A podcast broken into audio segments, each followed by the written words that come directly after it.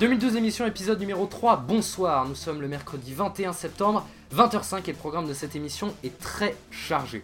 La première partie sera consacrée aux élections sénatoriales qui se dérouleront dimanche prochain. La gauche pourrait devenir majoritaire dans cette assemblée, ce qui serait une chose inédite pour la 5ème République et un séisme pour la droite. Pour en parler, Jack Ralit, sénateur communiste de Seine-Saint-Denis, qui a choisi de ne pas se représenter pour ces élections. Dans 15 minutes, les questions de l'émission préparées comme à chaque fois par l'équipe. Et notre invité dans 45 minutes, Gérard Bapt. Il a fait connaître le dossier Mediator à l'Assemblée nationale. On parlera, donc, on parlera donc du Mediator. Il est aussi membre de la Commission des finances. On parlera donc de la crise de la dette. Il est président du groupe d'amitié France-Syrie. On parlera donc de la répression syrienne. Et il est socialiste, donc on parlera des primaires, sans oublier l'interro surprise. Salut Greg Salut, bonsoir à tous 09 72 11 0020 comme d'habitude pour vos réactions.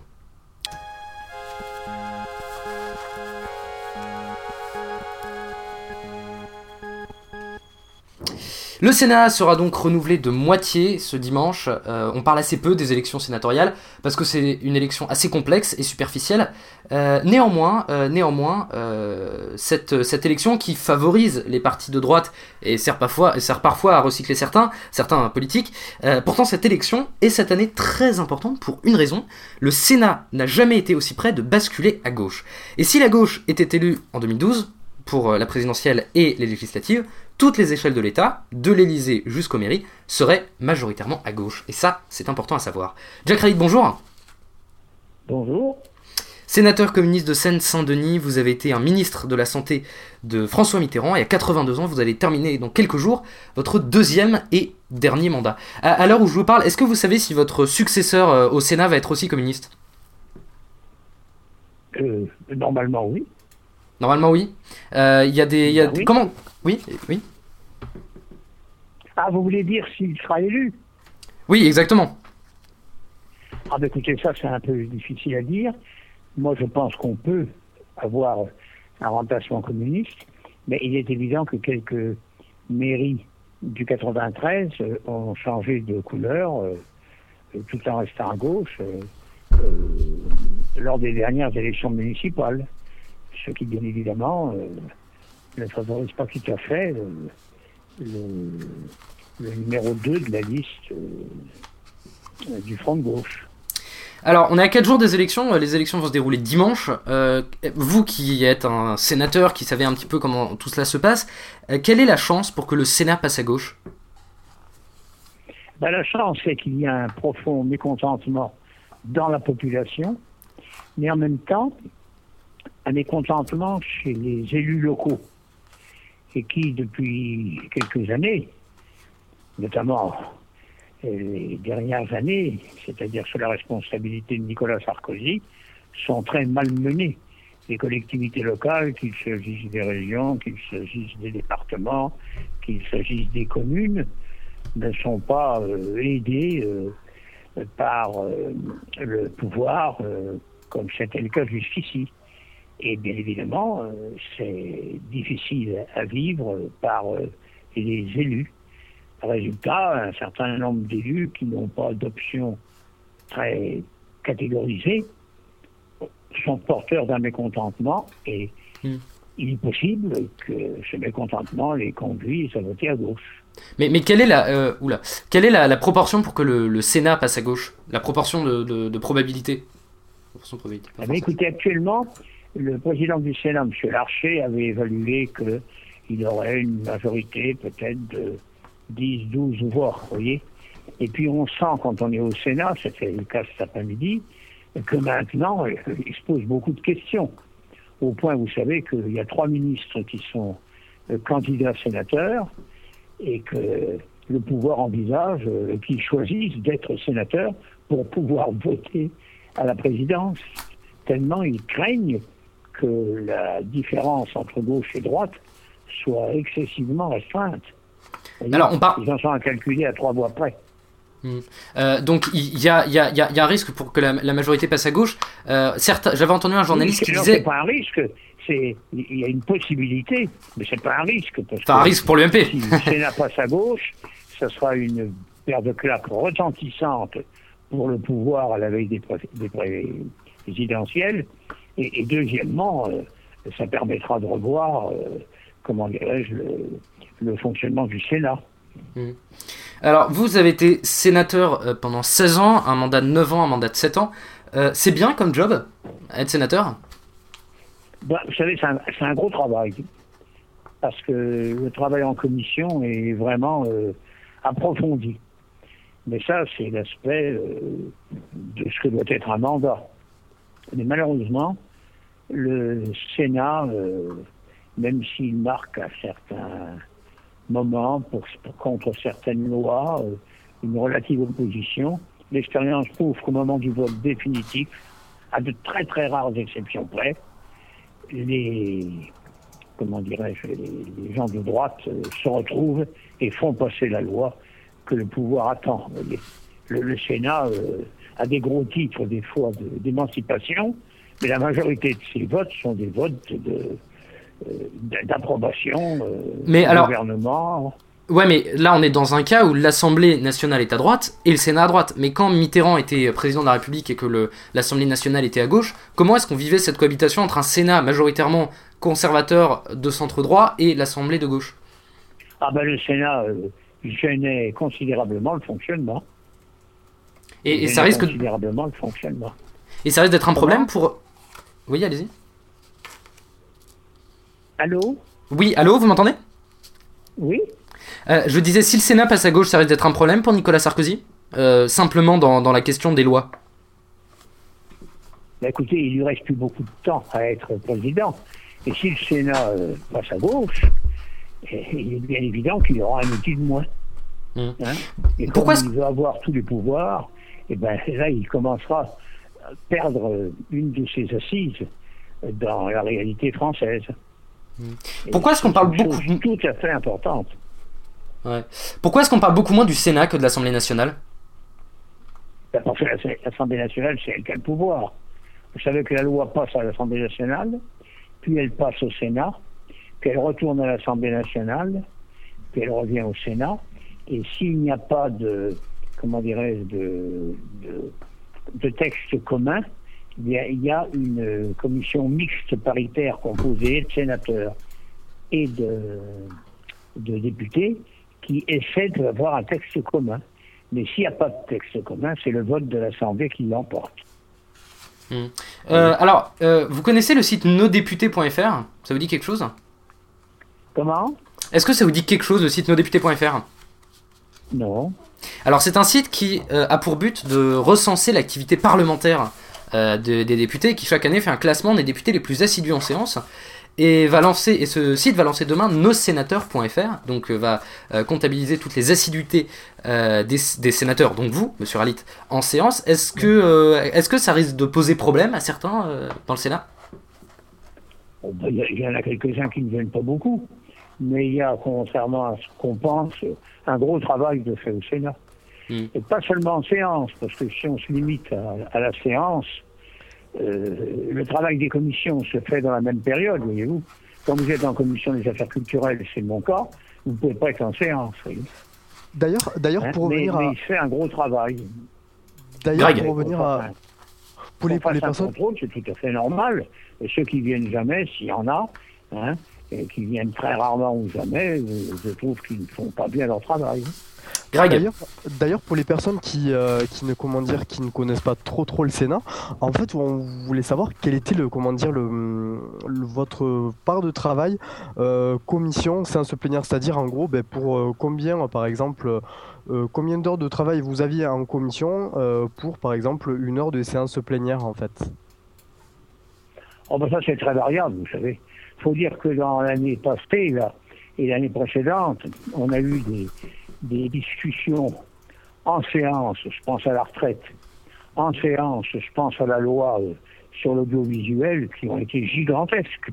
Gigantesques. Vous voyez Et pour qu'elles soient gigantesques, il a fallu pas mal de travail en commission. Mais quant à dire un chiffre comme ça, je ne l'ai jamais, je n'ai jamais vu. Ce que je sais, c'est que ce sont des débats qui ont demandé beaucoup, beaucoup de travail. Et ça aurait pu être fait plus vite Hein et s'il euh, n'y avait pas eu non plus, euh, de la part de la droite, euh, comment dirais-je, une, volonté de dire coûte que coûte, on votera. Donc le Sénat, le Sénat sert vraiment à quelque chose contrairement à ce que disent certains.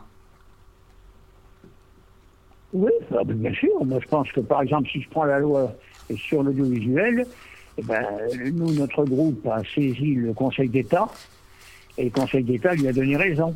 Parce que pour vous montrer comment travaille M. Sarkozy, il avait fait voter la loi à l'Assemblée nationale et il l'appliquait, il la faisait appliquer avant que le Sénat n'ait voté.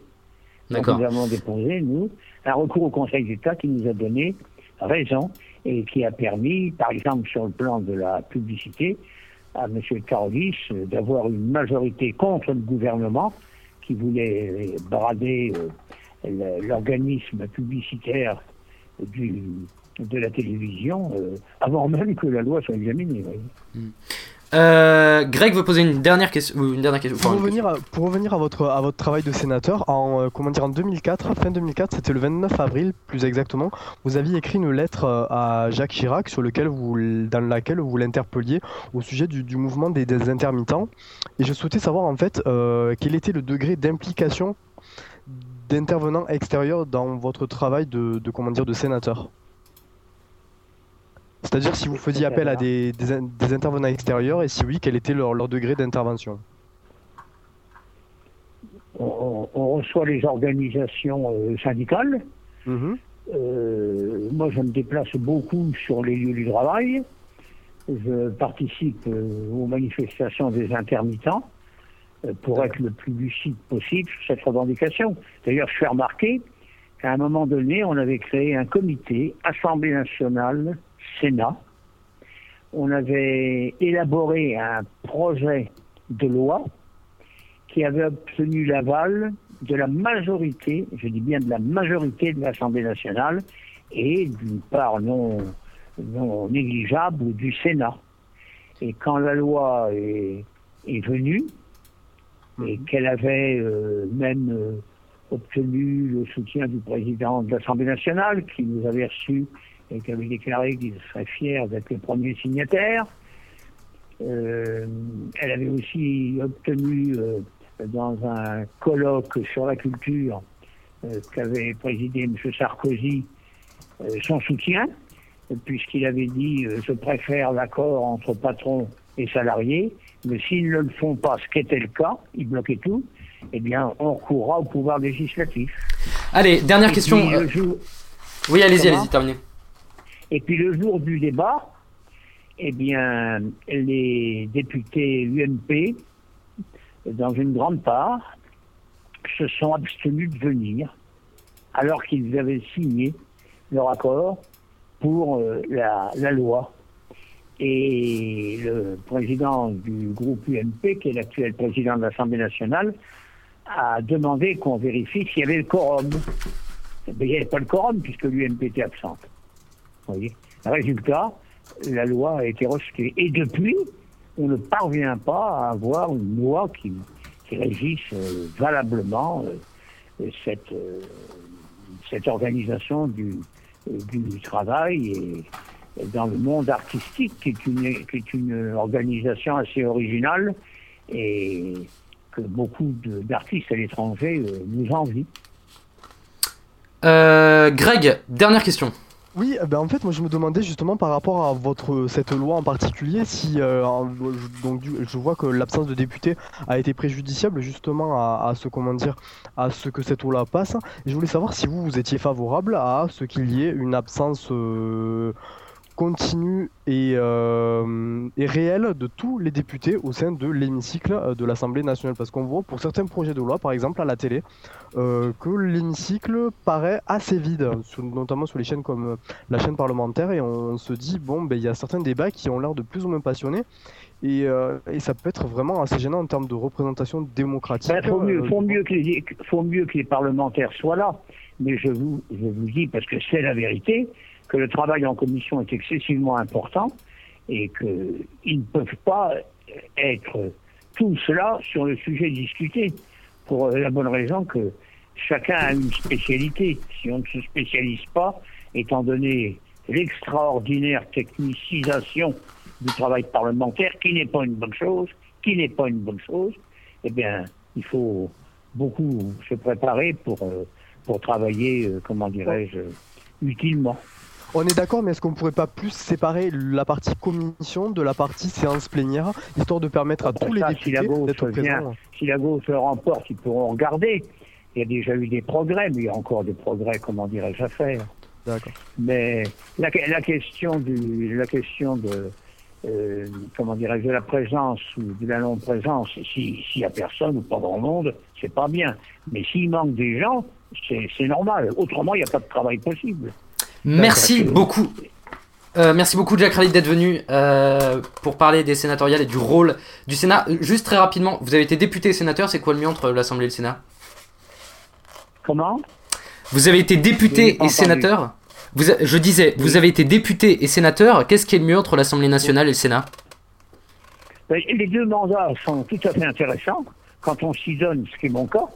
Là, ils ont fait au Sénat, par exemple, un petit film sur mon activité pendant que été, j'ai été au Sénat. Quand je revois les interventions, je, je suis assez content parce que ça correspond euh, à ce que demande la population et à ce qu'exige la situation. Vous voyez mais, pas- mais ça demande un très gros travail. Et à l'Assemblée nationale, j'étais rapporteur du budget du cinéma. Euh, j'ai énormément euh, travaillé dans ce, dans ce domaine-là. Merci beaucoup. C'est la culture, c'est la culture et le travail qui est, qui est, qui sont mes, mes questions les plus importantes. Sur le plan de la culture, il y a vraiment un recul, n'est-ce pas? Vraiment un recul. Et sur le plan du travail, il n'est jamais évoqué au sens profond du terme. On veut bien discuter des travailleurs qui euh, sont malades, si le travail est très dur, mais on veut jamais discuter de la maladie du travail, parce que c'est ça aujourd'hui. On- Les Merci. gens euh, ne sont pas, ne sont pas, comment dirais-je, ne font pas leur métier comme ils le souhaitent, vous voyez. On, on aurait aimé Ils vraiment parler de ça, mais là on a, le on, on aurait aimé parler de Comment ça, mais là on n'a plus vraiment le temps. euh, euh, Jack Raleigh, merci en tout cas d'être Ah, venu. D'accord, mais, mais, moi, mais moi, si j'étais resté, j'aurais continué à intervenir souvent sur la question du travail. Parce que Euh, en, la- bah, la- en tout la cas, bonne. des, des travailleurs, euh, de l'ouvrier au cadre, Hmm. dans toutes les structures, qu'elles soient publiques ou privées, aujourd'hui, est dérisoire du point de vue des droits. Bah, Il faut en, de nouveaux droits. en- en tout cas, vous resterez pas passif euh, pendant que vous serez plus, pendant que vous serez plus sénateur, j'imagine. Ah ben non, je vais aller dans tous les domaines où il y a des Hmm. questions qui se posent euh, pour la culture et pour le travail. Et au mois de décembre, le 2 Mm. décembre, avec un professeur de l'école des arts et métiers, euh, Yves Clos, et avec un professeur du Collège de France, euh, nous allons organiser un colloque sur le travail et en mettant le problème sur ses pieds. Merci beaucoup, Jack Raleigh. Merci beaucoup, Jack Raleigh, d'être venu euh, pour, euh, pour parler des, des sénatoriales. Au revoir. Au revoir. Ça va, Greg? Si, si, bah ouais, très bien. Juste un petit, un petit rajout. Euh, hum, Jack Raleigh parlait de- d'une petite vidéo qu'il avait réalisée. En fait, cette petite vidéo a été réalisée par Public Sénat et c'est en fait des, euh, dans le cadre d'une série de portraits d'élus. Et cette série de portraits d'élus s'appelle Mes années Sénat. Voilà. Ouais, Donc, c'est assez bien. aller, euh, Faudrait. euh, Vas-y, oui? Voilà, n'hésitez pas simplement à aller voir et à les consulter. Je pense que ça peut être vraiment intéressant. Je vous demande de vous arrêter. Je vous demande de vous arrêter. Et je suis désolé pour Sefcore qui suit euh, cette émission en live. Bref, les questions d'émission 100% PS cette semaine. Euh, et la première question, bah, c'est toi qui la poses, Greg. Eh bien, je voulais savoir hum, si euh, les candidats PS pour cette primaire bénéficiaient, tous en fait du même temps de parole que tous les candidats entre eux en fait, tout simplement au, sein des médias. Que ce soit plutôt au sein des médias radio et télé. Alors, la question que tu poses euh, pose plusieurs problèmes. Euh, la première, c'est une, une question qui revient souvent dans les élections et aussi dans les élections présidentielles. Euh, cette, cette question, c'est la question de la visibilité médiatique de chacun des candidats. Il est clair que le candidat du NPA ou le candidat de Force ouvrière aura forcément moins de visibilité médiatique que le candidat PS ou que le candidat UMP.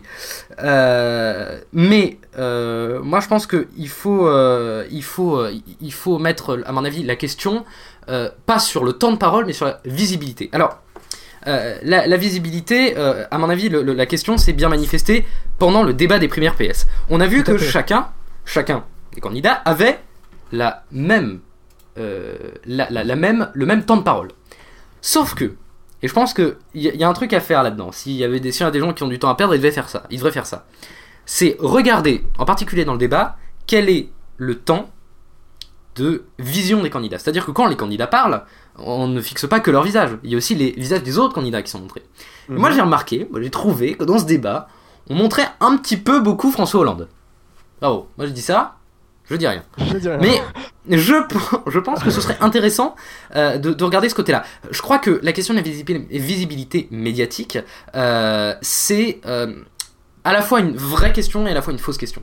C'est-à-dire que, certes, c'est une vraie question parce que c'est la question d'équité. C'est vrai que Jean-Michel Baillet, on voit pas pourquoi il serait pas désavantagé par rapport à François Hollande, par exemple. Et c'est même, c'était même une, comment dire, une, une chose qu'il avait réclamé, euh, je crois, dans le petit journal. Il y avait une petite séquence Mais- justement, il disait qu'il avait vraiment, il, il sentait qu'en fait, il était beaucoup moins représenté médiatiquement que ses euh, congénères du PS, quoi. Mais c'est toujours la même chose. Mais il y a une, une, une, euh, il y a une, il y a une réalité, enfin, il y a, il y a une raison pour cela. C'est que Bailey intéresse beaucoup moins que François Hollande. Euh, c'est clair qu'il y a beaucoup moins de gens qui vont voter pour Bailey que pour Hollande. D'abord parce qu'il y a moins de gens qui le connaissent, mais parce qu'il y a beaucoup moins de gens qui adhèrent à son projet, qui adhèrent à sa personnalité. Ah Donc, ça c'est pas dit, ça c'est pas dit, c'est parce qu'en fait si tu médiatises, si mé- tu médiatises pas quelqu'un, euh, personne peut adhérer à ses idées, enfin du moins essayer de comprendre, essayer de voir quelles sont ses idées si tu le médiatises Honn- pas. honnêtement, est-ce que tu trouves. Honnêtement. Est-ce que tu trouves. Moi, je suis un peu de l'avis de Jean-Michel Apathy, mais je suis souvent de l'avis de Jean-Michel Apathy. Euh, c'est que. euh, Jean-Michel Bailey, la vie lui a tout donné. C'est-à-dire que ce mec-là, il est parti de rien. Personne ne le connaissait. C'était le président du Parti radical de gauche, mais honnêtement, qui connaît le Parti radical de gauche? Et ce mec-là se retrouve dans les primaires du PS avec 10 minutes de temps de parole. Enfin, pas 10 minutes, 20 minutes de temps de parole en prime time. C'est énorme.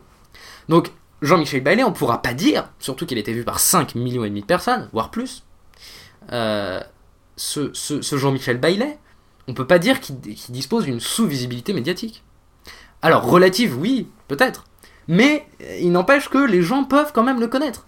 Et que si il a des bonnes déclarations, s'il a des bonnes idées, s'il a du charisme, forcément il va entraîner un intérêt. Et c'est peut pas être pire qu'aux États-Unis où là il n'y a pas de loi sur le temps de parole. Euh, il y a peut-être des lois, euh, peut-être des lois par-ci par-là, mais enfin c'est pas grand-chose. Euh, Il y a Après, quand même, aux États-Unis, ils se gênent pas pour dire qu'une élection présidentielle, c'est la confrontation entre, par exemple, Barack Obama et Rick Perry, entre George Bush et Al Gore, etc., etc. Alors qu'il y a quand même six autres candidats dans l'élection C'est présidentielle. vrai, c'est vrai.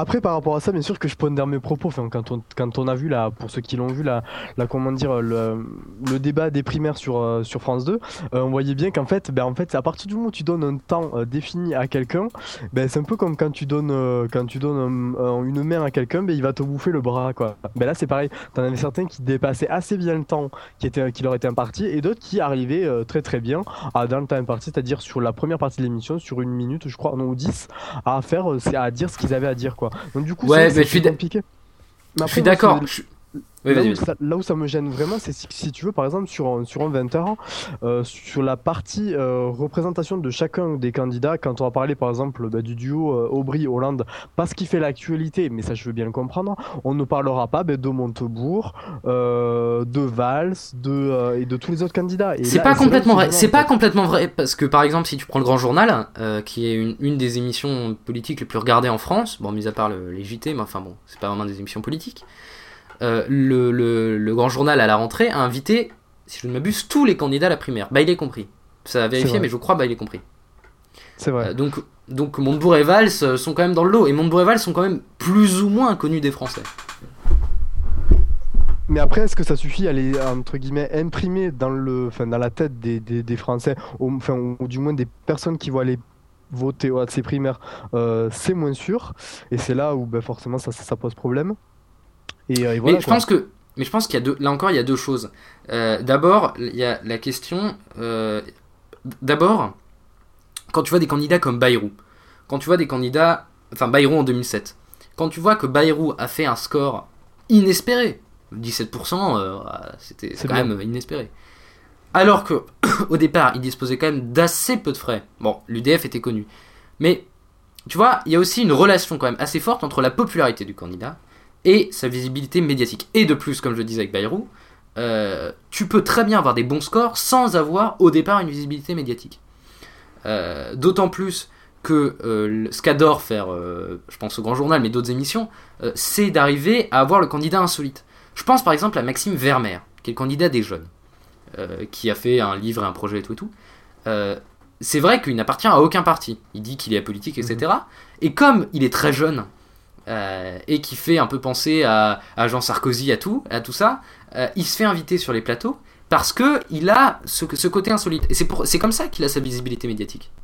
Ouais, mais après, du coup, quand tu, toi, tu vois là, en gros, ce, ce Maxime Vermeer, c'est plus euh, un animal entre guillemets de foire qu'un animal politique en fait. C'est qu'en fait, Euh, alors pour- oui et non. pour toute cette partie, euh, comment dire, euh, insolite et tout, que sa partie, euh, comment dire, programme, il doit en avoir, il peut être hyper intéressant, et du coup, on le questionnera pas là-dessus. Ou alors lui profitera du temps qui lui est imparti dans cette petite parenthèse insolite pour refourguer des idées politiques, mais enfin, et son programme politique. Mais c'est pas hyper intéressant, enfin, la personne, tu penses pas. Oui et non, parce que après, tu peux- dans, tu peux dire, tu peux dire que, enfin, les, les candidats, on les traite pas comme des animaux de foire. Euh, je veux dire, à moins que tu sois, je sais pas, genre euh, candidat, euh, candidat des clowns, tu seras pas traité comme un animal de foire.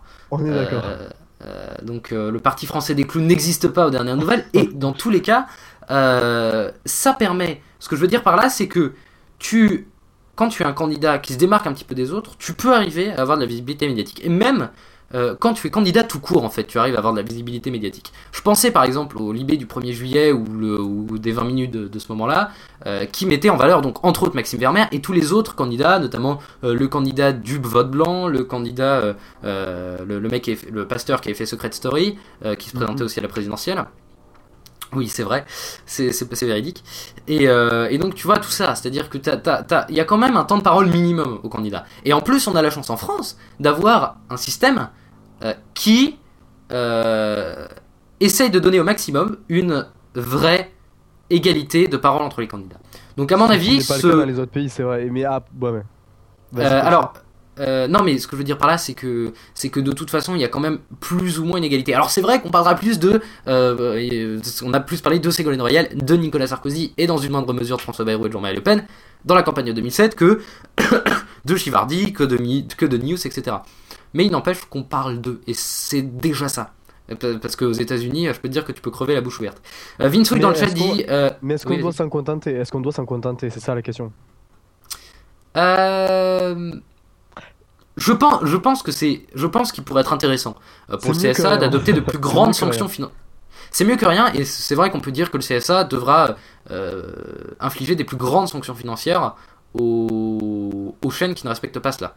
Surtout, même, euh, même chose, et pour élargir un peu plus le débat, et là où par contre ça me questionne beaucoup, euh, c'était concernant les campagnes sur Internet, sur la visibilité. Alors c'est vrai qu'Internet, ben, c'est difficilement, euh, en termes d'audience, tu peux difficilement calculer les, comment dire, les, les, réf- les références ou les, les, comment dire, les temps de parole ou ouais, la place laissée à telle ou telle personnalité politique. Mais par exemple, tu t'aperçois pour des comment dire, pour des euh, pour le Parti socialiste, la pub qui a été faite euh, euh, pour les primaires, Diffusée en prime time. YouTube, elle a été voilà, elle a été, elle est diffusée en publicité sur YouTube. Et ça, il y a aucun autre comment dire parti politique qui a encore utilisé ce moyen-là pour faire de la de la publicité sur les primaires ou sur un plan gouvernemental, que sais-je.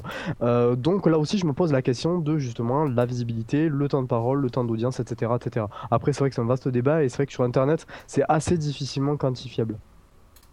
Euh, alors, euh, moi je voulais dire, euh, on va, on va probablement passer ça, mais c'est vrai qu'il est que tu soulèves un point intéressant. Bon, malheureusement, on n'a pas le temps de le traiter, mais le point intéressant, c'est vraiment la question d'Internet, vu qu'il n'y a pas de, vu que de base, il n'y a pas de, de, de légifération. Voilà, je vais y arriver. De légifération sur Internet, euh, forcément, c'est vrai que ça devient beaucoup plus difficile pour arriver à réguler. euh, pour arriver à réguler euh, toutes ces, pratiques. C'est vrai que, enfin, pour moi, ça me paraît un peu pas scandaleux, mais c'est un peu bizarre quand même que le PS ou l'UMP ou machin fasse des pubs un peu dans, sur YouTube et que au final c'est celui qui a le plus d'argent qui gagne. Mais de l'autre côté, quand tu sais que les partis peuvent faire de la pub dans la presse, tu vois, c'est c'est un peu toujours la même chose. Donc c'est vrai que les plus grands partis ont toujours plus de visibilité. Euh, mais il faut pas oublier quand même que c'est probablement les grands partis qui ont le plus de légitimité. Voilà, c'est mon opinion. Euh, Vinceau, il voulait dire le parti, le parti des clowns français existe, c'est le PCF. Voilà, c'est un petit troll, euh, petit troll, petit troll gentil. Allez, la- ma question. Si François Hollande est élu candidat des primaires du PS, le Parti Socialiste pourra-t-il espérer faire une alliance avec les Verts? C'est euh, c'est compliqué. C'est non, c'est très, très compliqué. Parce que j'ai vu quand même une interview de, de pas Nicolas Hulot, de Cécile Duflot, donc euh, présidente de- d'Europe Écologie Les Verts, qui disait, en somme, si François Hollande est élu, il va falloir, enfin, ou si le PS est élu, de toute façon, enfin, quel que soit le candidat PS, ouais, je suis fatigué, quel que soit le candidat PS élu, il va falloir qu'il donne des garanties, et notamment sur le nucléaire. On rappelle, la position de, de notre ami François, c'est on va passer de 75% de nucléaire en 2011 à 50% de nucléaire en 2025. Donc une réduction de 25 points euh, d'énergie nucléaire produite en France. Euh, la position d'Europe Écologie, c'est la sortie du nucléaire pure et simple à plus ou moins long terme. Et il y a une phrase que j'ai bien aimée, c'est euh, le journaliste du Monde demandait à Cécile Duflot et si euh, le PS promet de fermer les plus, euh, euh, les plus vieilles centrales nucléaires, donc Fessenheim, etc., euh, elle a répondu ce serait un petit sucre. Donc, tout cela pour dire que les Verts ne se laisseront pas marcher sur les pieds, surtout sur le terrain du nucléaire. Et est-ce que, justement, ce terrain du nucléaire compromettrait, compromettrait une alliance PSR Euh, Je tiens à, rassurer Vinsouille, je dis notre ami François juste comme ça, pour, pour détendre un peu l'atmosphère, mais non, je ne suis pas proche de, de François Hollande. Greg. En fait, euh, il y, a, il y, a, il y, a, il y, a deux- il y a deux choses. hein, en fait, c'est que euh, d'un côté, il y a donc il ce que pense, euh, il y a ce que pense, euh, comment dire, François Hollande, euh, donc qui est justement cette, euh, comment dire, cette, euh, cette idée de vouloir réduire à 2, ben, c'est quoi, 10%, c'est ça, tu me disais euh, 50%. 50%. De pardon, 25 le- points, mais de 75 à 50. Donc voilà, de, de le réduire de moitié. Euh, donc il y a ce qu'il pense. Euh, Il y a aussi à côté de ça, c'est sa volonté de rassemblement qui est assez, euh, assez, assez grande. Il, a- il veut vraiment rassembler lui de tous les, tous les partis de gauche. Et je pense que déjà, de par cette vraie envie de rassembler autour de lui, il pourrait, je dis bien, il pourrait au conditionnel, être capable de faire des concessions. Mais bon, Euh, ah bah, de toute façon, de toute façon, il devra. Il devra.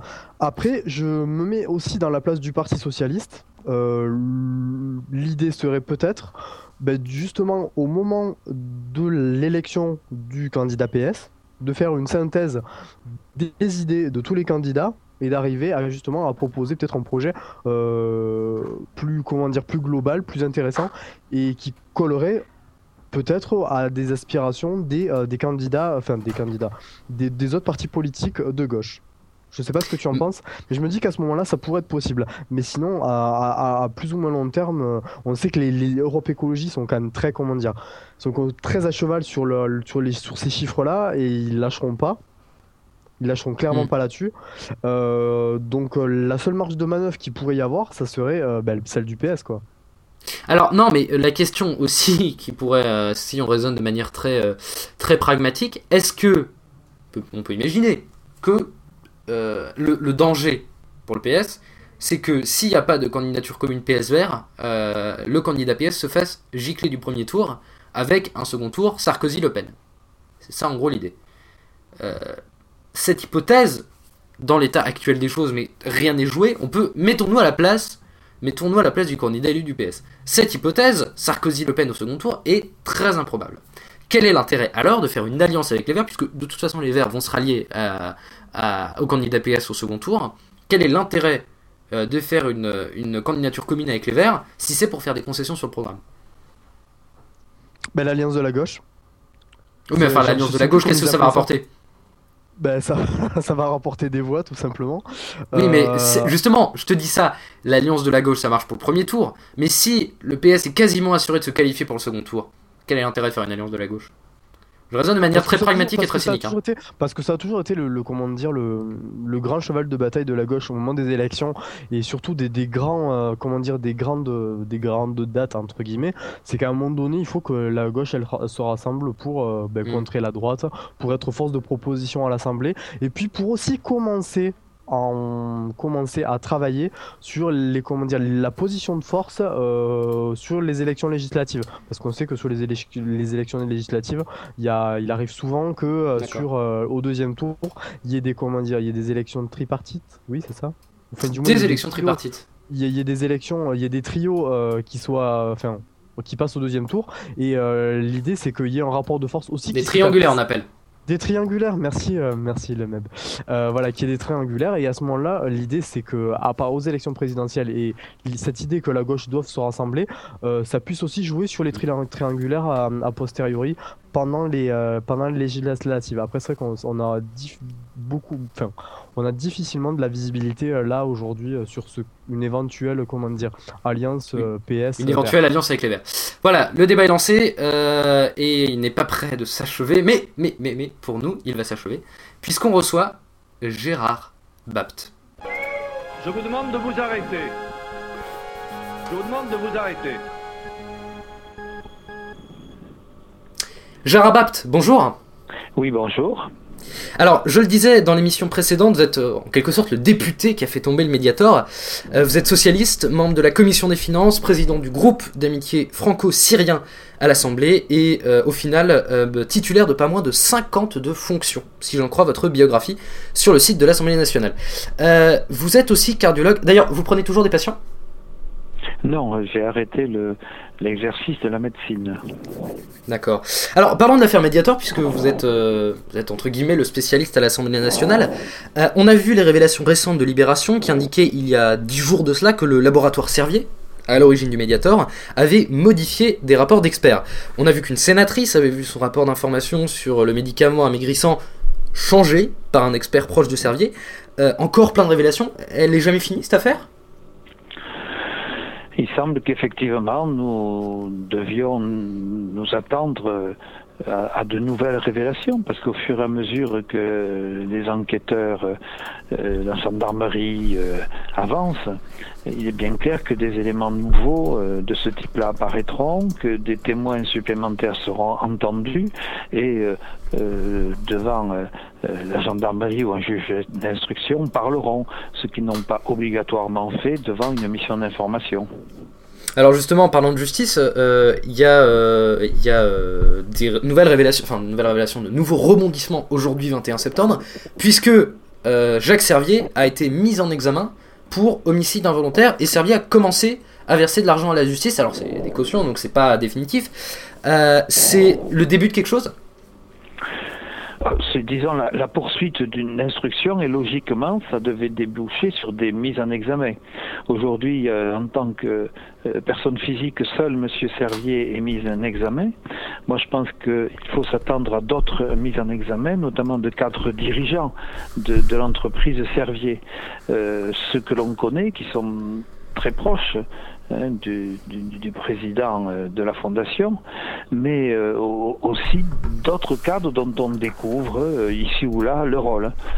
par exemple, j'ai découvert récemment, tout simplement en lisant le canard enchaîné, un échange de mails qui a eu lieu et ça m'a beaucoup choqué parce que moi, l'ancien directeur général de l'AFSAS, M. Marimbert, j'avais beaucoup correspondu avec lui pour essayer d'avoir de l'information en tant que rapporteur spécial, donc ayant pouvoir de contrôle sur place et sur pièces du fonctionnement et des crédits affectés à la SAPS. Euh, les échanges de mails entre donc Monsieur Marembert et puis Madame Madeleine Dubois, euh, cadre de Servier, qui avait fait plusieurs allers-retours dans des cabinets ministériels avec Jacques Barrault, euh, qui d'ailleurs est dans le secteur politique de Jacques Barrault en Haute-Loire, et qui demande au directeur de l'APSAPS, qu'elle tutoie, d'assurer une protection au, au Mediator en 2007, lorsque celui-ci est mis en cause par un rapport de pharmacovigilance. Alors tout ça, donc ça me paraît très grave, à la fois d'ailleurs pour le fonctionnaire qui est M. Marembert, mais aussi pour le cadre dirigeant, euh, ancien membre de cabinet ministériel qui est euh, Madeleine Dubois. Et je pense donc que d'autres, euh, très certainement, suite dans l'instruction judiciaire, auront lieu. alors, bah oui, justement, c'est intéressant que vous parliez de ça, puisque on a l'impression, au fil du temps qu'il y a de plus en plus de personnes, de personnels politiques qui sont entre guillemets mouillés dans cette affaire. Euh, est-ce qu'on peut parler euh, de système qu'aurait érigé Servier? Oui, Servier est une espèce d'entreprise pieuvre avec des, des, correspondants, des connivences, des, collaborations dans tous les, milieux politiques. Et on sait que l'actuel président de la République fut autrefois l'avocat de l'entreprise Servier lorsque celle-ci a changé de statut pour devenir fondation de droit néerlandais. Euh, administratif aussi. On, le voit donc avec l'ancien directeur euh, général de, l'AFSAPS, Monsieur Marembert, euh, qui à l'évidence a des, liens plus qu'amicaux avec Madame Madeleine Dubois. Et puis enfin, bien entendu, avec tout ce réseau d'experts qui sont des cliniciens, qui sont des enseignants, qui sont des chercheurs, qui sont parfois même, vous le voyez récemment, euh, des, sénateurs. Mais alors, mais alors, il y, a un truc qui. Ça fait que tout ça, ça fait que ce laboratoire entretient un réseau euh, de, collaboration, de collaborateurs, euh, d'amitié, de, services rendus, de liens d'intérêt qui l'ont rendu, croyait-il, intouchable. Donc c'est pour ça, à votre avis, que Servier est passé entre les mailles du filet? Oui, bien entendu que c'est pour ça. Bien entendu, ce produit n'aurait jamais dû euh, rester sur le marché aussi longtemps avec les alertes qui avaient été données par le système euh, régional de pharmacovigilance, avec les alertes qui avaient été données par euh, telle ou telle revue, notamment la revue Prescrire, avec ce qui s'était passé dans d'autres pays européens pour ce produit. Ce produit n'aurait jamais dû rester aussi longtemps sur le marché si le laboratoire n'avait pas su s'entourer d'un environnement administrativo, médico, politique mm. favorable. Mais alors, la, question qui est quand même très bizarre dans, cette affaire, c'est qu'on voit euh, énormément de révélations sur le médicament Mediator, sur le laboratoire Servier. Est-ce qu'il n'y a que Servier qui a des pratiques comme ça, ou est-ce qu'on peut craindre qu'il y ait d'autres compagnies pharmaceutiques qui se voient mouillées dans ce genre de scandale? Ben, il y a d'autres d'autres drames sanitaires qui sont liés à d'autres molécules. Euh, bon, il y a eu récemment le retrait de la Vandia, euh, il y a eu en France le retrait de Lactos. Alors la Vandia, c'est GSK. C'est des, des, compagnies pharmaceutiques françaises? Comment? C'est des compagnies pharmaceutiques françaises? Non, GSK c'est plutôt euh, anglais, euh, Takeda c'est japonais, mais enfin ils ont aussi des implantations euh, dans notre pays. Donc il y a eu d'autres médicaments qui ont entraîné des, des effets indésirables graves. la particularité du cas du Mediator, c'est que ça a été poussé jusqu'à la caricature, avec un médicament inefficace dont la toxicité a été dissimulée et euh, qui est resté sur le marché 35 euh, ans. Euh, donc ça, c'est caricatural, mais, je pense que ce sont des, des déviances hein, de la façon dont la politique du médicament est menée en France et puis aussi en Europe, parce que les choses sont cohérentes, il ne faut pas se faire d'illusions. Hein, on n'est pas en France sur un cas particulier en ce qui concerne les liens d'intérêt entre l'industrie et tout le, le système qui régit Donc c'est pas un cas isolé. des médicaments. Donc ce n'est pas un cas isolé. Non, c'est pas un cas isolé. Je suis en train d'enquêter d'ailleurs sur euh, des éléments euh, graves aussi, à mes yeux, qui se sont passés euh, en Belgique et à l'échelon européen concernant le, petit cousin du Mediator, qui, qui était l'isoméride, qui a été retiré définitivement à partir des États-Unis en 1997. Greg, euh, moi j'avais une bonsoir, j'avais une petite euh, petite question à vous poser, c'est je me demandais s'il était envisageable qu'en fait les personnalités politiques qui sont entre guillemets mouillées euh, dans l'affaire du Mediator puissent un jour être traduites en justice? Ben, j'espère bien que s'il y a lieu, elles, le seront. J'espère bien. le problème, c'est que lorsqu'on est parlementaire, on a un certain degré de protection juridique. Hein. Mm. Euh, c'est pour ça que euh, je pense qu'il faut que dans ces affaires, la justice aille, vite et qu'on et qu'on ne se retrouve pas dans des situations où des années et des années après, bon, les choses se sont desséchées et, les dossiers apparaissent euh, comme déplacés décalés, hein, n'ayant plus de, réalité.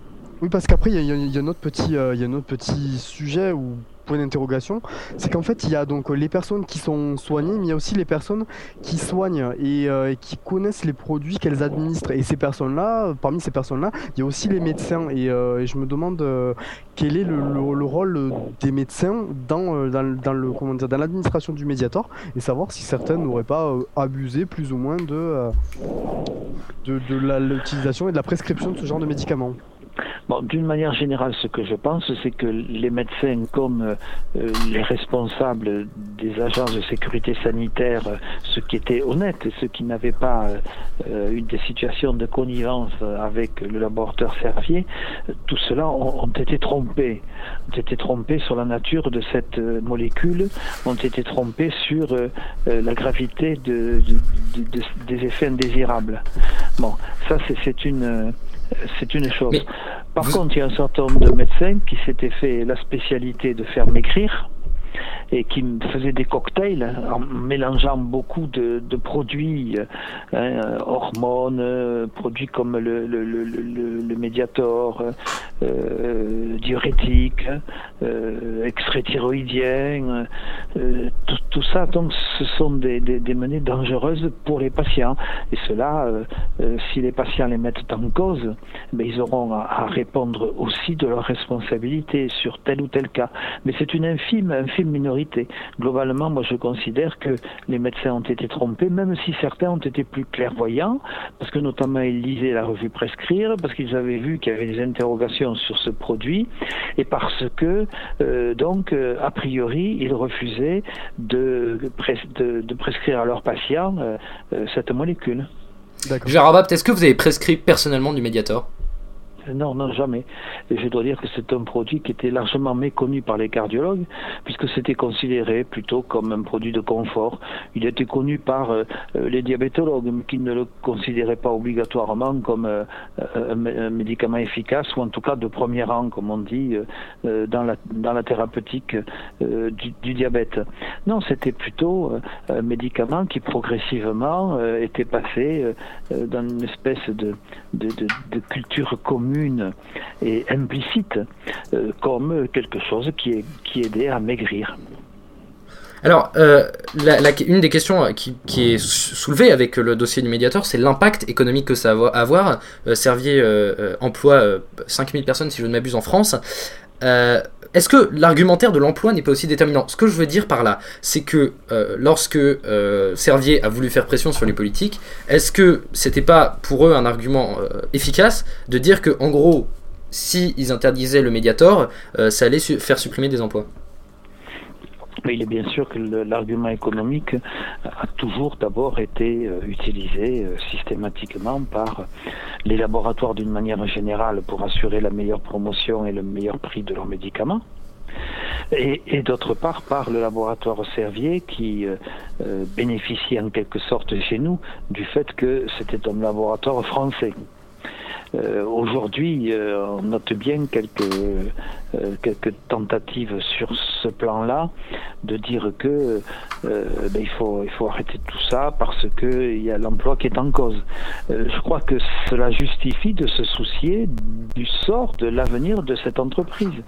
Il est bien clair qu'au fur et à mesure que les constats de, culpabilité euh, s'accumule euh, sur euh, le plan des, des, griefs qui sont incriminés par la justice à l'initiative de la plainte des patients. Ils sont très nombreux, les patients et les victimes. Hein. Il faut mm. penser à l'emploi, mais il faut penser aussi aux victimes. je pense qu'il faut se soucier de l'avenir de cette, de cette euh, entreprise euh, qui euh, a, certes produit une, une, molécule dont on voit aujourd'hui les dégâts qu'elle lui fait, mais qui par ailleurs, est, un laboratoire qui fait des recherches qui n'a pas produit que des mauvais produits.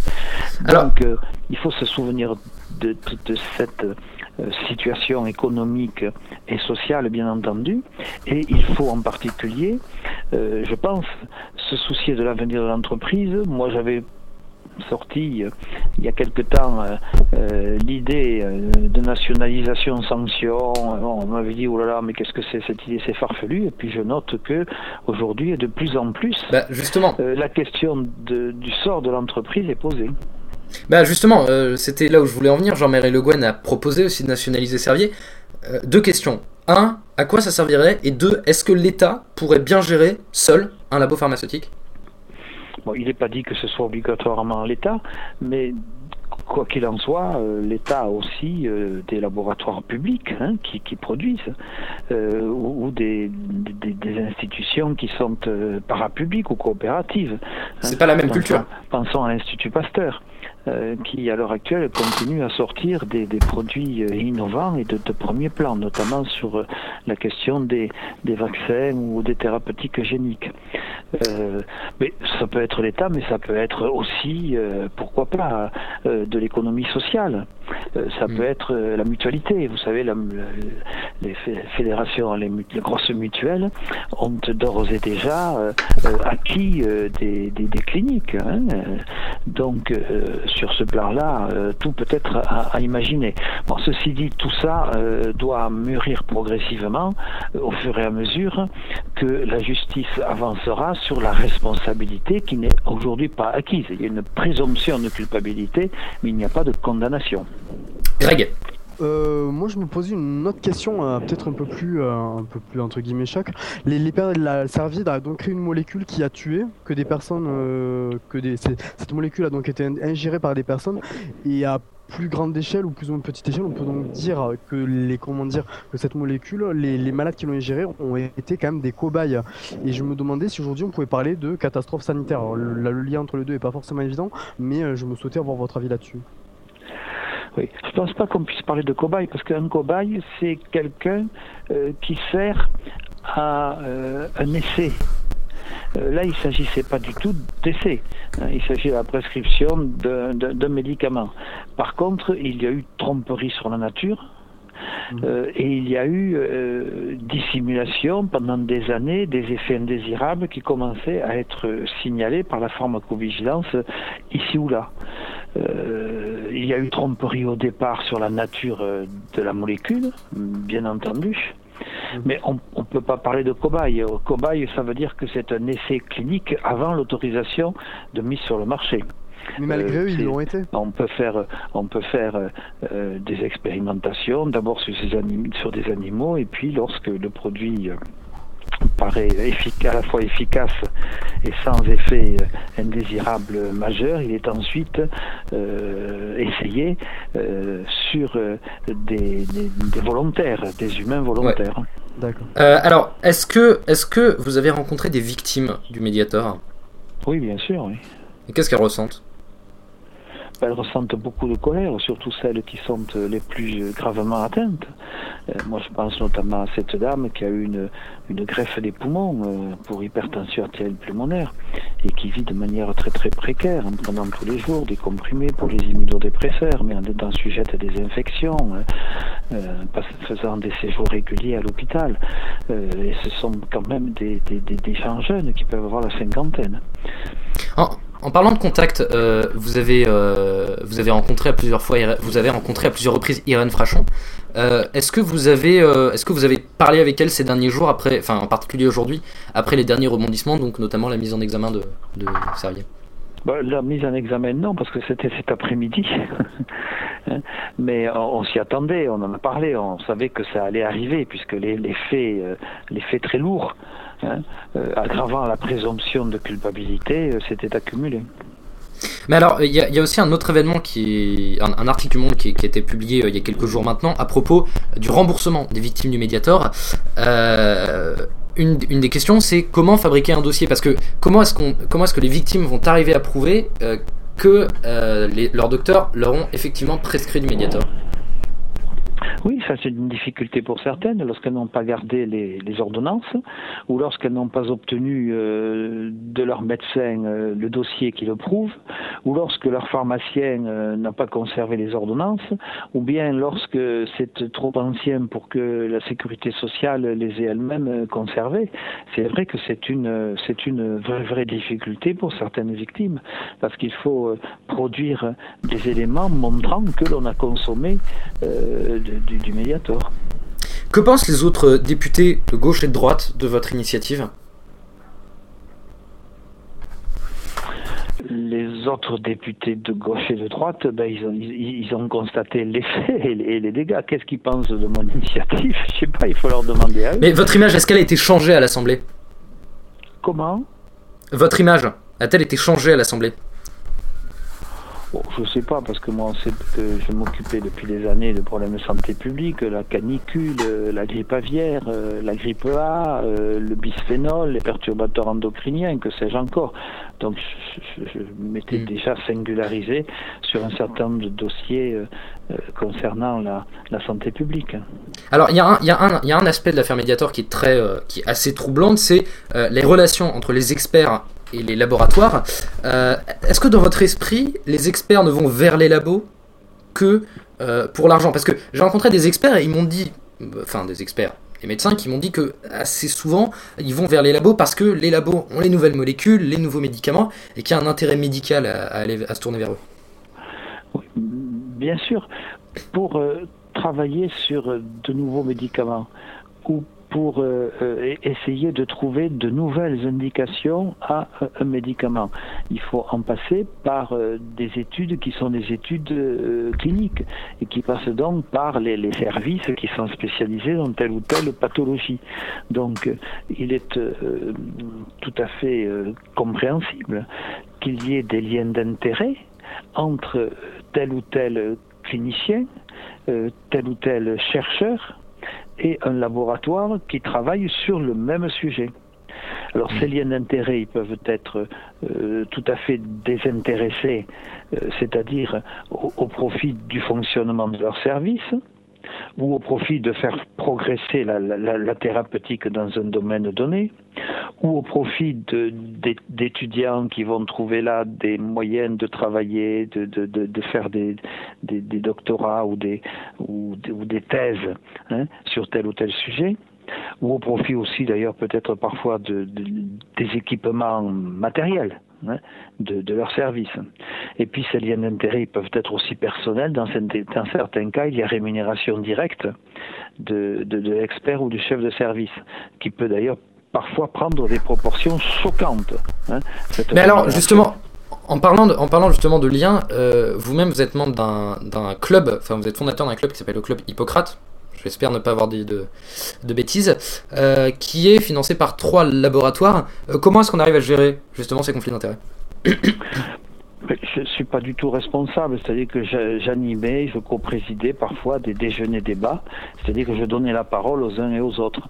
Ensuite, euh, celui qui animait ça et qui anime un certain nombre d'autres euh, clubs dans divers domaines, c'est une boîte de communication en vérité et qui fait en quelque sorte des, organisations concernant des activités euh, annexes, mais sur des sujets concernant des parlementaires. Alors à partir de ça, bien entendu, j'ai eu des attaques au-dessous de la ceinture, qui étaient très certainement d'ailleurs diligentées de manière euh, tout à fait volontaire, parce que si je ne m'étais pas occupé des problèmes concernant le médiator, je n'aurais jamais eu ces, attaques. En clair, sur euh, l'accusation précise que l'on me fait d'avoir été euh, financé entre guillemets par le laboratoire GSK, c'est parce que j'ai été invité à un déjeuner débat qui était offert par le laboratoire GSK. Alors c'était un déjeuner débat. Alors je l'avoue, il y avait une entrée, il y avait un plat principal, il y avait un dessert, et sans doute il y avait un peu de vin qui était servi. Voilà. Euh, à partir de là, euh, on a essayé de, présenter ça comme un financement politique. Euh, et, du coup, dans ce, dans ce club Hippocrate dont, dont vous étiez membre, est-ce qu'il y a des lobbies qui ont essayé de l'intégrer en fait d'une manière ou d'une autre? Ben, ce, fameux club qui était un, club de discussion, hein, c'était pas une association, il n'y avait pas de statut. Mhm. Euh, c'est une organisation à partir euh, euh, d'une entreprise qui, elle, est une entreprise commerciale et qui met en relation telle ou telle, sur un sujet donné, telle ou telle entreprise et des parlementaires qui s'intéressent à, ce sujet-là. Uniquement des parlementaires? Uniquement des parlementaires, oui, euh, députés et sénateurs, mais ça c'est normal puisque ça, ça, se passe auprès du Parlement. D'accord. Mais dans, en l'occurrence, si vous me poussez dans, dans, dans les explications, en l'occurrence, il s'agissait d'un débat sur les problèmes de santé en Afrique et avait été avait été invité un grand expert qui s'appelle le professeur Moati d'Aix-en-Provence, qui est un expert reconnu en ce qui concerne les problèmes de paludisme, de sida, des problèmes de santé publique en Afrique et qui était venu là euh, donner son expérience et euh, donc euh, échanger en termes d'économie de la santé et de santé publique vers les pays africains. Le problème est que ce déjeuner débat là en particulier avait été sponsorisé par le laboratoire GSK. Sponsorisé, ça veut dire pris en charge. Ça veut dire mmh. qu'ils avaient assuré le financement du repas et du déplacement de ce professeur auprès du cabinet qui s'appelle le cabinet Agora, euh, l'entreprise organisatrice. Alors, deux, petites questions. Euh, il y, a un élément sur lequel on ne s'est pas attardé. Vous avez dit que vous avez su des attaques parce que vous êtes attaqué au médiateur Bien sûr. Ah ouais. Euh, c'est la première fois? Oui, c'est la première fois. Oui. Puis vous savez, je pense que j'ai dû être passé au crible. Et je pense que s'il y avait eu euh, quelque chose qui aurait pu être jeté en pâture, ça l'aurait été. Euh, voilà, il n'y a, rien eu euh, à trouver si ce n'est que un déjeuner débat qui avait été sponsorisé par une entreprise concurrente en quelque sorte de, de Servier. Mais une entreprise que par ailleurs, moi, j'ai interpellé, hein, c'est producteur de la Vandia, euh, qui est un produit qui a été euh, retiré, pour lequel j'étais euh, intervenu d'ailleurs à la demande de l'Association française des diabétiques pour le retrait. Alors, je suis intervenu pour le retrait de Lactose, qui est un autre antidiabétique, qui présente un surrisque de développement de cancer de la vessie. Et je suis intervenu pour le retrait de Lactose. il y a même eu une tribune dans le journal Le Monde, signée de moi à cet égard. Et là, c'était le laboratoire Takeda. Euh, on parle assez peu du trou de la Sécu. Il va comment? Le trou de la sécurité sociale, il n'a jamais été aussi large que cette année. Et qui est responsable de ce trou d'ailleurs Parce qu'on en parle, on en parle d'une part assez peu, et puis surtout on ne parle pas des responsabilités. Qui est-ce qui a creusé le trou de la Sécu? Les consommateurs, l'État euh bah, ce qui creuse le trou de la Sécu, c'est qu'il y a plus de dépenses que de recettes. D'accord, et à quoi c'est dû? Et donc, il y, y, a, deux côtés de responsabilité. Il y a d'un côté, on n'amène pas assez de recettes, c'est ce qu'on appelle les problèmes euh, structurels de financement, d'insuffisance de financement de la protection sociale. Mais le trou de la Sécu, n'est pas dû simplement à la maladie. Il est dû aussi à la retraite. Il est dû euh, euh, aussi à la branche famille qui est devenue, elle aussi, déficitaire. Il est dû au fonds social, de fonds de solidarité vieillesse, euh, qui euh, est un fonds qui pourvoit aux cotisations euh, lorsque la, personne est au chômage. voilà, tout ça, ça fait que des, des, records de, qui, qui, approchent maintenant 30 milliards d'euros de, déficit. Bon, en face, il y a des dépenses. En face, il y a des dépenses. En face, il y a des dépenses. Les dépenses sont concernent, concernent la maladie. Euh, pour quelques, une dizaine de milliards d'euros, mais elle concerne aussi la retraite, elle concerne aussi les prestations familiales. Euh, quelles sont les, propositions du, projet du PS euh, pour résorber le trou de la sécurité sociale? Est-ce que, peut-être que le projet PS ne veut pas résorber le trou de la sécurité sociale parce que c'est pas la priorité?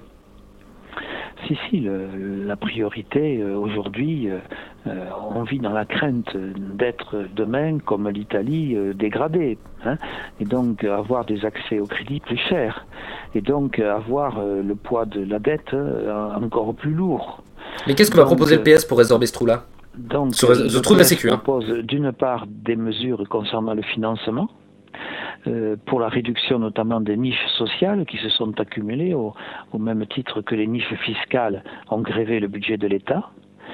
Euh, deuxièmement, euh, on pense qu'il faut axer le financement non plus sur les cotisations sociales, mais sur des prélèvements qui pèsent sur l'ensemble des revenus, à la fois du travail et du capital. Et ça, ça passe par une CSG, par une CRDS, c'est-à-dire des cotisations qui pèsent sur l'ensemble des revenus. Et puis en face, nous pensons qu'il faut rechercher l'efficience, la qualité, lutter contre le gaspillage, lutter contre la fraude, Euh, ça existe et c'est beaucoup moins dû d'ailleurs aux assurés que aux, entreprises, notamment au travers du travail noir. Hein, qui pèse beaucoup sur des pertes de recettes euh, pour la, sécurité sociale.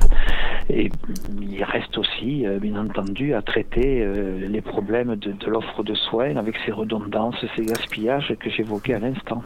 Greg pour harmoniser, euh, pour harmoniser le tout, est-ce qu'on ne pourrait pas penser à l'avenir à une sécurité sociale européenne en fait?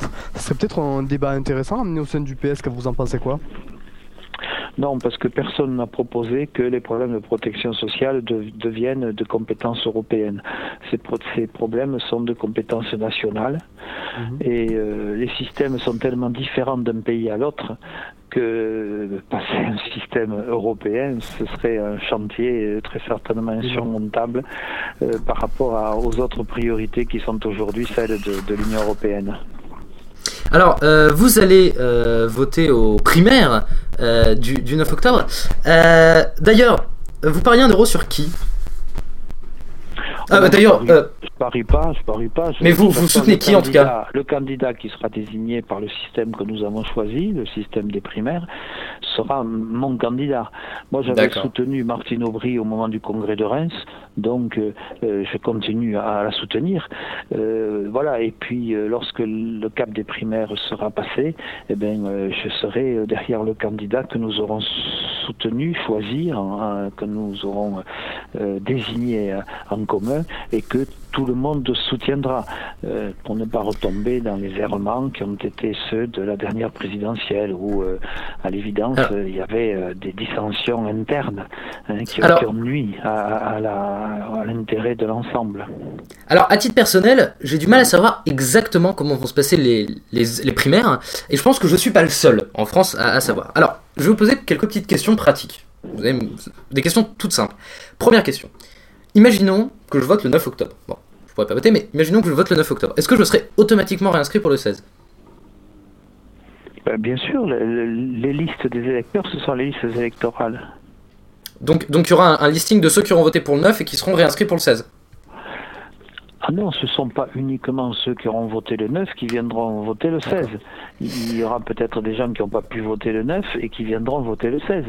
C'est sur la base des listes électorales. C'est exactement comme euh, euh, une élection cantonale ou municipale où on vote au premier, au second tour. Euh, ceux qui ne sont pas venus au premier tour peuvent venir au second. Il y en a qui votent au premier et qui ne viennent pas au second. c'est, on vote de... la vie, c'est la vie habituelle. On vote de quelle heure à quelle heure? Ce sont les heures habituelles de vote. Euh, vous me posez une petite colle, mais je pense que c'est. Alors je crois que c'est 9h-19h. Le parti, hein le parti euh, si je peux me permettre, je crois que le Parti Socialiste, ils en ont fait la publicité il, y a quelques, il y a quelques jours, a mis en place une, comment dire, une petit, un petit site web exprès pour savoir à quelle heure et pour quel type de bureau de vote mm. on peut voter oui, et les heures pour chaque Le type des bureaux de vote, c'est connu sur le, le, site du Parti Socialiste parce que nous n'aurons pas des bureaux de vote partout où il y a du bureau de vote pour une élection générale. Hein. Mhm. C'était mission impossible, ça. Pour, euh, vous, vous tiendrez un bureau? Donc il y a un regroupement. Il y a un regroupement.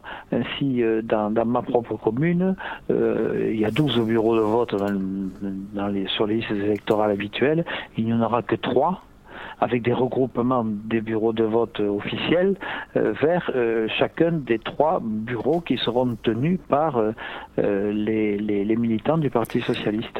Alors on devra verser les, les, militants devront verser. Alors l'horaire, j'hésite 9h à 18h ou 9h à 19h. J'avoue que là j'ai un petit doute. Le site, le site qui, qui recense ces, horaires et ces bureaux s'appelle bureau de vote donc au pluriel .lesprimaires-citoyennes.fr voilà. Bon, dis donc, il est briefé Greg. Hein vous dites euh, quel est votre bureau de vote et on vous indiquera le bureau de vote pour les primaires auquel votre propre bureau est affecté. Euh, il est briefé, Greg, hein, c'est pas comme s'il était au MJS. Euh, alors, on, pourra on, devra payer une, enfin, une, somme en tout cas quand on votera. vous, à titre personnel, vous paierez 1 euro ou plus? Non, 1 euro, c'est chacun paie 1 euro. Non, mais on peut payer plus, on peut donner plus si on a envie. Oui, mais ça a été calculé uniquement pour couvrir les frais. Euh, c'est pas, c'est pas un appel au peuple. bah, ah, vous donnez, vous donnez qu'un euro, euh, vous. Il n'y a aucun intérêt à, payer davantage dans la mesure où c'est pour couvrir les frais de l'organisation de l'élection primaire. Alors, vous êtes membre de la commission des, finances. Euh, est-ce que euh, vous qui, savez assez bien ce qui est en train de se passer au gouvernement d'un point de vue fiscal, est-ce qu'il y aura des réformes fiscales d'ici l'élection présidentielle euh, ou est-ce que le mini plan de rigueur de septembre sera le seul d'ici 2012 ça, on va voir ce que décidera le gouvernement dans la préparation du budget pour 2012, puisque c'est lui qui présentera à l'automne au Parlement son projet de budget pour l'État et pour la sécurité sociale. Moi, j'imagine que euh, les choses, euh, le contexte s'aggravant, euh, les menaces concernant tel ou tel établissement bancaire ou tel pays devenant plus pesantes, j'imagine que des mesures supplémentaires vont être, vont être euh, devoir être proposé pour, comme on dit, entre guillemets, rassurer les marchés. Ce que je note simplement, c'est l'incohérence totale de la politique gouvernementale qui, au mois de juin, nous a fait voter un allègement de l'impôt sur la fortune de 1,8 milliard millions d'euros pour proposer ensuite, au mois de septembre, un alourdissement à hauteur de 200 millions d'euros sur les revenus les plus importants, mais en même temps, euh, une recette de 1 milliard 100 millions d'euros prélevée sur euh, les, cotisants mutuels, donc sur euh, les patients. Alors, l'UMP n'arrête pas de taxer, sans jeu de mots, le projet du PS d'irréaliste, d'irresponsable, etc. alors, le PS en défend, il dit qu'il a des solutions pour réduire le déficit. On va prendre un exemple. Je vais vous demander pour les dépenses. Dans quel secteur est-ce que le PS va faire des coupes? La défense, par exemple? Le PS a dit qu'il consacrerait une partie des disponibilités au remboursement de la dette, en ne sachant pas d'ailleurs quel sera le poids, en fonction de l'évolution des taux, taux d'intérêt, de cette dette sur nos finances.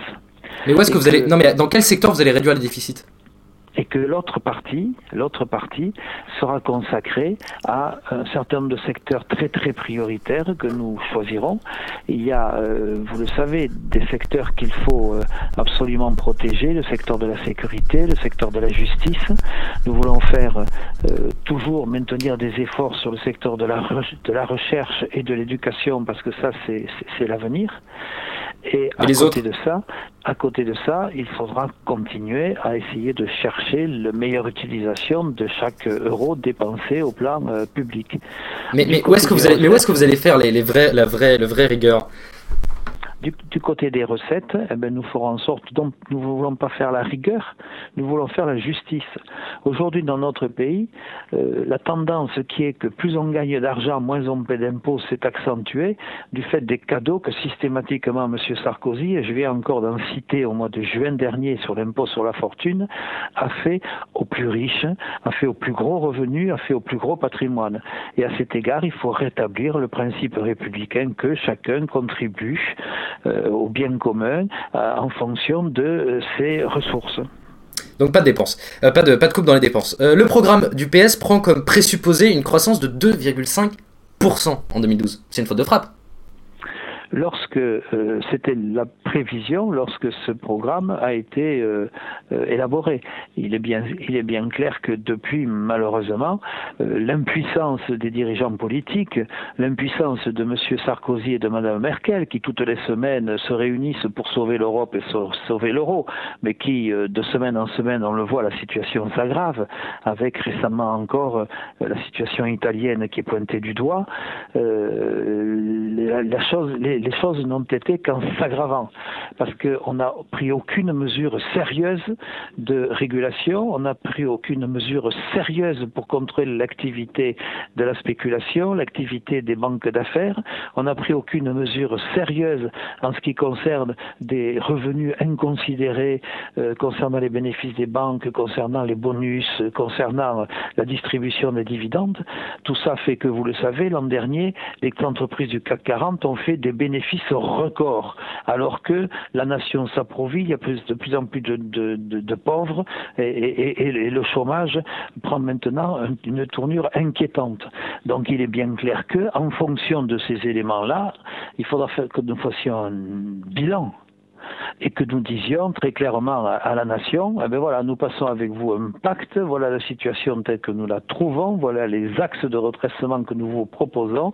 Nous, vous demandons aussi des efforts, mais ces efforts, ils seront répartis dans la justice et nous n'aurons pas euh, le club du CAC 40 et les amis du Fouquet qui continueront à s'enrichir inconsidérément avec un creusement des inégalités jamais atteint, mais revenir à une conception républicaine et solidaire du destin de notre nation. Bah, en parlant justement de l'autre extrême, la Grèce, est-ce qu'il faut la mettre en défaut de paiement? Je pense que tant que euh, on n'acceptera pas que les responsables de la crise, c'est-à-dire les institutions bancaires et financières et la spéculation, euh, soient euh, mises en contribution, mm. les, les, nations auront de la difficulté à ce que ce soit toujours socialiser les pertes et euh, laisser prospérer les profits.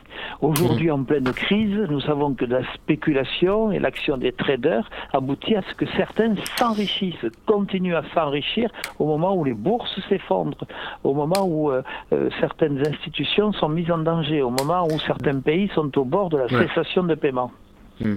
Donc il faut mettre la, Grèce en défaut de paiement. Euh, allez, rapidement, la Syrie est tristement sous le feu des projecteurs en ce moment. Bachar al-Assad était un dictateur connu de tous. Vous êtes président, vous étiez président du groupe d'amitié France-Syrie. Quelle était votre marge de manœuvre pour critiquer le régime? Ben, J'étais de ceux qui avaient espéré que la succession du fils euh, au père euh, le fait que euh, voilà un dirigeant qui a été euh, formé comme un médecin en Angleterre, qui s'est marié à une intellectuelle, une grande famille sunnite syrienne, très très ouverte sur ouverte sur l'Occident. J'étais de ceux qui espéraient que nous pourrions obtenir une transition vers plus de démocratie, plus de respect des droits de l'homme. J'étais de ceux qui constataient bien que s'il y avait eu quelques réformes économiques au plan politique, ça, ça patinait. Mais, euh, c'était inimaginable que le fils retombe sur euh, les traces du père en ce qui concerne euh, la puissance de la répression qui est mise en œuvre aujourd'hui. Mais, mais, quand vous le voyez, vous, pouviez lui dire... Des manifestations politiques qui sont des manifestations pacifiques hein, pour obtenir des changements. Hmm. Combien de temps Assad peut-il encore tenir?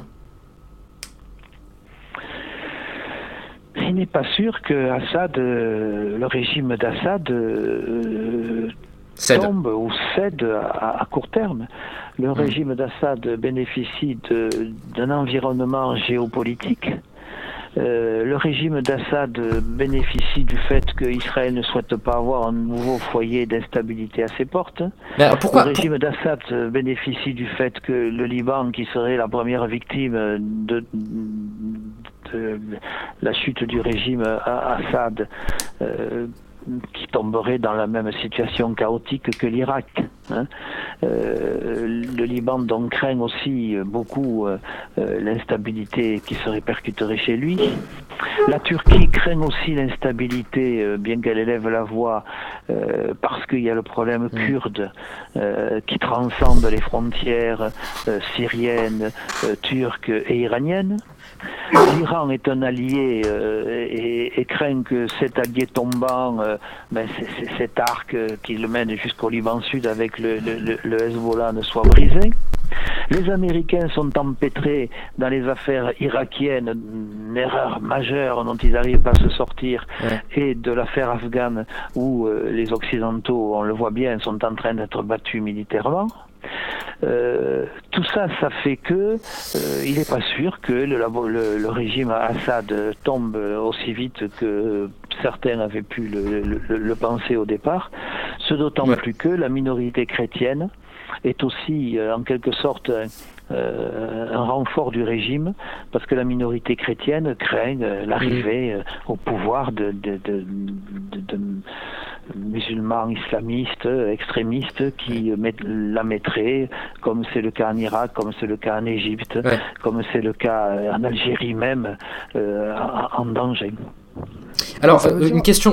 Ouais, vas-y, Greg, rapidement. Mais, est-ce que ça veut dire qu'on est obligé de supporter cette situation sans rien faire en fait?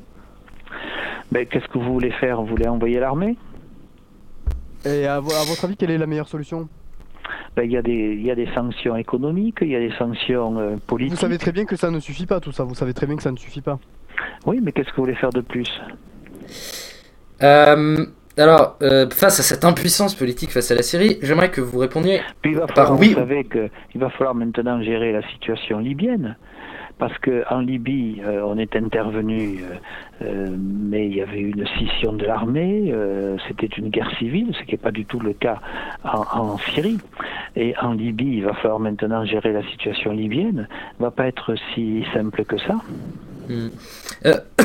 Alors, rapidement, demain, non, après-demain, à l'ONU, va être votée la résolution concernant le fait que la Palestine devienne un État à l'intérieur de l'ONU. Des députés ont signé euh, une pétition pour l'accession de la Palestine euh, dans l'ONU, d'autres ont signé une pétition contre. Euh, alors, je me suis peut-être trompé, je n'ai vu votre nom ni dans l'une ni dans l'autre. Vous êtes pour ou contre? Mais c'est tout à fait euh, le cas, parce que moi j'ai suivi les consignes du groupe socialiste en disant nous avons voté un, texte en bureau national euh, juste avant les, vacances, nous nous en tenons euh, à ça. Nous sommes pour la mise en place d'un État palestinien à côté de l'État d'Israël, assurer la sécurité et si possible un co-développement. Ça c'est la position d'ailleurs des socialistes depuis la fameuse visite de François Mitterrand en 1982 à la Knesset, où il avait été, s'était déclaré en faveur de la création d'un État palestinien. Euh, voilà, aller plus loin en ce qui concerne nos prises de, de, de position n'aboutirait que à, à nous diviser en fonction de, subjectivités qui sont celles des uns et des autres, y compris donc au sein des, des parlementaires socialistes. Il vous manque François Mitterrand? Euh, François Mitterrand, euh, vous savez, vous n'en trouvez euh, pas des hommes d'État comme lui. Peut-être Martine Aubry tout, tout, tout, tout- Toutes les générations. Hein. Euh, en parlant de 82, 82, 20 ans plus tard, 2012, vous la sentez bien cette campagne? La campagne des primaires, vous voulez dire? La campagne présidentielle dans l'ensemble? Je ne sais pas s'il est question de sentir bien la campagne présidentielle. Hmm. Moi, il me semble que il faut absolument changer de politique, que nous sommes en train de saper progressivement euh, les fondements euh, du pacte républicain qui est celui qui nous unit depuis la libération, hein, qu'il s'agisse euh, de la laïcité, qu'il s'agisse euh, de l'équilibre des pouvoirs républicains, qu'il s'agisse euh, de la protection sociale, qu'il s'agisse de la façon dont la France est avant tout une unité nationale d'adhésion et pas une unité nationale ethnique. Tout ça, donc, cela m'inquiète beaucoup. Et si un nouveau quinquennat devait se passer avec euh, Nicolas Sarkozy, euh, je pense que notre pays perdrait son fondement tel que, euh, euh, je pense, une Hmm. grande majorité Alors, faisons- de Français souhaitent la conserver. Faisons un petit peu de, fic- de politique fiction. Imaginez, imaginons, enfin imaginez que vous êtes un militant UMP. Bon. Est-ce que vous penseriez que Sarkozy serait le meilleur candidat de la droite? Parce que c'est ce que tout l'UMP répète. Pourtant, Nicolas Sarkozy est pas très populaire, en- encore moins au PS. Euh, est-ce que, oui, voilà, Sarkozy, est-ce que c'est le meilleur candidat de la droite selon Vous? Savez, euh, ça c'est le- les effets d'affichage, mais quand on entend euh, dans les couloirs ou quand on parle à titre privé avec tel ou tel parlementaire de l'UMP, euh, je pense que l'adhésion euh, inconditionnelle hein, au président de la République s'est évanouie depuis longtemps. Le problème c'est que tant que celui-ci est candidat, il est difficile à un autre candidat potentiel de se déclarer. Euh, Alors, il y a deux semaines, on parlait de l'inquiétude des députés UMP en ce qui concerne leur propre réélection à cause de l'impopularité de Nicolas Sarkozy, donc ça, ça concerne ce qu'on dit. Euh, Est-ce que vous, vous avez peur, vous aussi, pour votre réélection? Oh, vous savez, moi, euh, euh, j'ai passé ces moments où j'avais peur par rapport à une élection. Le peuple dans ma circonscription et dans le pays décidera. Je pense qu'il le fera aussi si nous semblons à la hauteur des responsabilités et des espoirs qu'il peut, qui, qui, peut l'animer. Euh, je ne vois pas très bien comment euh, aujourd'hui euh, Nicolas Sarkozy pourrait être réélu. Et si euh, véritablement il y avait telle accumulation d'erreurs euh, et de circonstances qui fassent qu'il était réélu, je ne vois pas comment il pourrait retrouver une majorité à l'Assemblée nationale. Donc euh, je pense qu'il vaut mieux éviter euh, l'aventure qui serait cette réélection et euh, choisir euh, Hmm. une nouvelle majorité euh, qui euh, présentera des options différentes, euh, notamment en ce qui concerne la citoyenneté et la justice sociale. Allez, euh, les deux dernières questions, on passe à l'interro surprise. Vous avez fait six mandats. Euh, certains à gauche proposent de limiter le nombre de mandats consécutifs. Est-ce que vous y êtes favorable? Écoutez, si c'est voté, euh, mais ça sera derrière moi. Donc, euh, ça concernera ceux qui arriveront.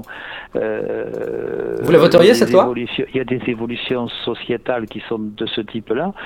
Ce que je note néanmoins, c'est que l'essentiel des grands dirigeants euh, des partis, quelle que soit d'ailleurs euh, leur étiquette de, de, de notre pays, euh, sont des élus de longue date. Euh, alors le problème, c'est euh, pour ceux qui euh, ont plusieurs mandats successifs dans le même mandat. Mais ceux qui sont passés à l'Assemblée, au Sénat ou qui ont occupé des fonctions ministérielles et qui ont occupé plusieurs mandats, c'est un problème de longévité. Hein, plus Mm. que de ne Ah, vous, vous avez occupé toujours le même mandat, hein. mandat particulier. Euh, à, à la limite, on peut dire aussi que euh, ceux qui euh, sont toujours restés là, bien qu'étant battus, mais étant restés toujours sur leur terrain et se battre sur leur terrain sans essayer de se faire parachuter dans un secteur plus favorable, ceux-là, à ce moment-là, ils seraient, ils seraient désavantagés. Euh, Alors, est-ce voilà. qu'il est, est, est possible qu'en mai 2012, on entende le secrétaire général de l'Élysée, alors peut-être vous, pourquoi pas, mais on entende le secrétaire général de l'Élysée annoncer ministre de la Santé, Gérard Bapt. Est-ce que c'est possible? Écoutez, ri- ri- rien n'est impossible, mais euh, vous savez, j'ai trop d'expérience pour euh, bien savoir la façon dont se forment les gouvernements et euh, les contraintes qui, se posent à, celui qui forme un gouvernement. Vous avez les, alliés, hein, il faut distribuer les contingents. Vous avez euh, les courants du Parti socialiste.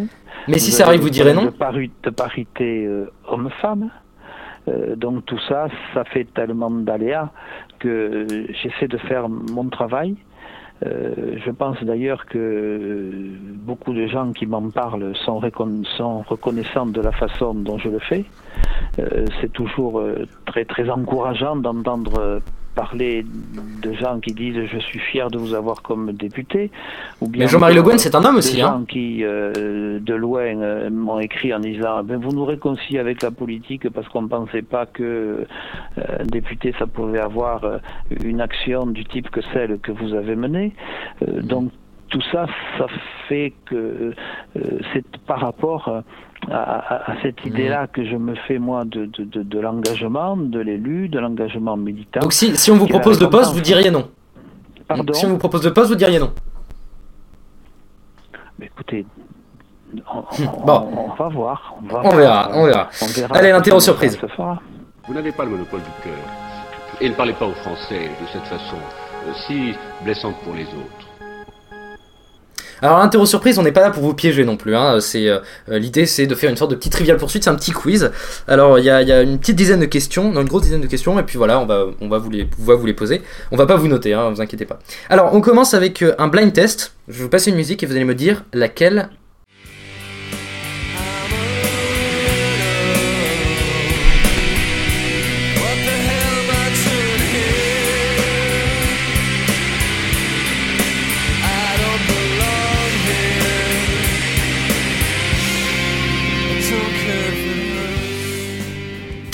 Quelle est cette musique, Gérard Bapt?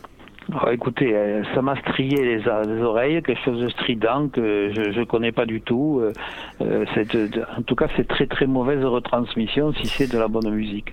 Euh, C'est ouais, le téléphone à mon avis qui, qui a, qui a- bon peut-être pas très bien retransmis. Est-ce que Greg, tu connais la, réponse? le- euh, c'était l'expression sonore qui m'arrivait aux oreilles. Greg, est-ce que tu connais la réponse?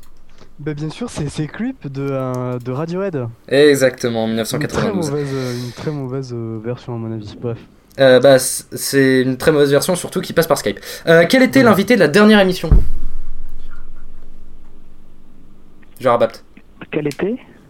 L'invité de la dernière émission. De la vôtre? Oui. Ah, je sais pas du tout. C'était Christian Van Est. Ouais. Bon.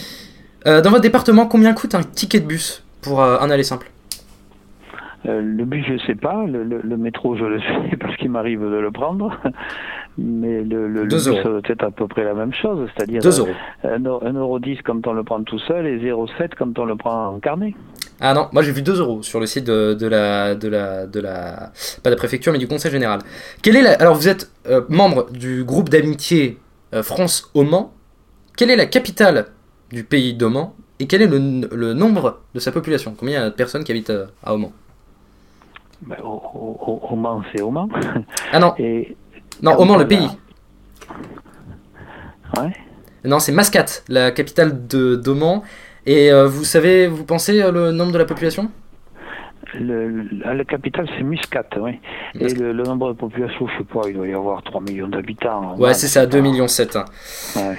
Combien de personnes ont-elles bénéficié de l'aide des Restos du Cœur pendant la saison 2009-2010 Hmm. Bonne question que j'ai entendu récemment dire par euh, euh, le responsable des Restos du Cœur qui craignait la diminution de l'aide alimentaire. Je crois qu'ils ont servi euh, 11 millions de repas cet hiver, donc ça doit, ça doit, ça doit faire plus d'un million de, de bénéficiaires. Non, non, c'est 630, euh, 630 000. euh, mais ça reste quand même, 130 000. ouais, ça reste quand même énorme.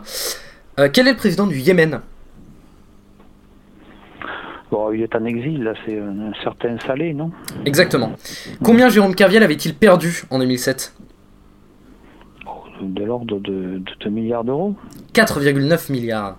Ah, d'accord. À côté, le trader du BS, euh, quand même euh, une petite, euh, petite, euh, petite portion. Quel est le pourcentage de Français qui désapprouvent l'aide à la Grèce? On en a pas mal parlé. Oui, je crois que c'est 65%. un truc comme Ouais, c'est ça, 68%. Quel est le pourcentage des 25-34 ans, donc la plus jeune génération, à avoir un diplôme du supérieur? Il doit y en avoir, sais pas, moins de 50%. Ouais, c'est ça, 43%. Mhm. Est-ce que vous pouvez me citer deux joueurs de l'équipe de France de basket, autres que Tony Parker et Joachim Noah?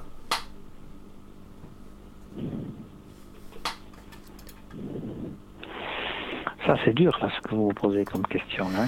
Ouais, c'est dur, ouais, j'avoue que c'est assez balèze. Entre que Parker et toi, ça, c'était la facilité. Bon, allez, au, au- au hasard, Ronny Turiaf et j'ai la balle? Euh, non, j'aurais pas donné ce nom. Euh, j'aurais donné le, le nom. Il y en a qui s'appelle Kobe, non? Euh, J'avoue que là, je me souviens plus. J'avoue mon ignorance de ce côté-là. Euh, allez, avant-dernière question. Quel groupe a fait une entrée remarquée sur la TNT en rachetant deux chaînes?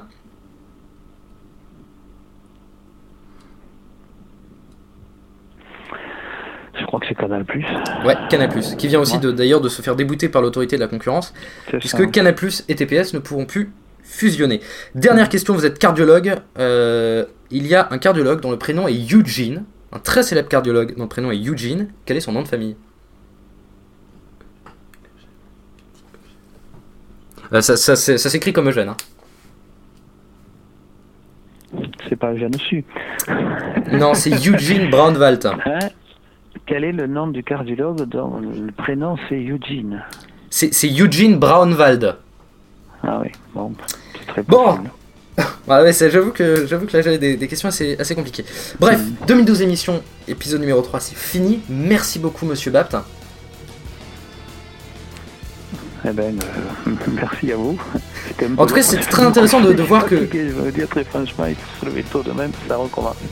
Ouais, et puis en plus, vous avez été sur pas mal de plateaux euh, cette soirée pour euh, parler du, du dossier Mediator. Merci, Greg. Bonne soirée à tous, merci monsieur Bat. Au revoir. 2012 émissions, c'est sur 2012émissions.fr, c'est sur Facebook, c'est sur Twitter, c'est sur iTunes, évidemment. Mettez des commentaires et au 09 72 11 0020, l'inoxydable répondeur Next Step, mercredi 3 octobre, avec, avec, avec, haha, mystère. Ciao.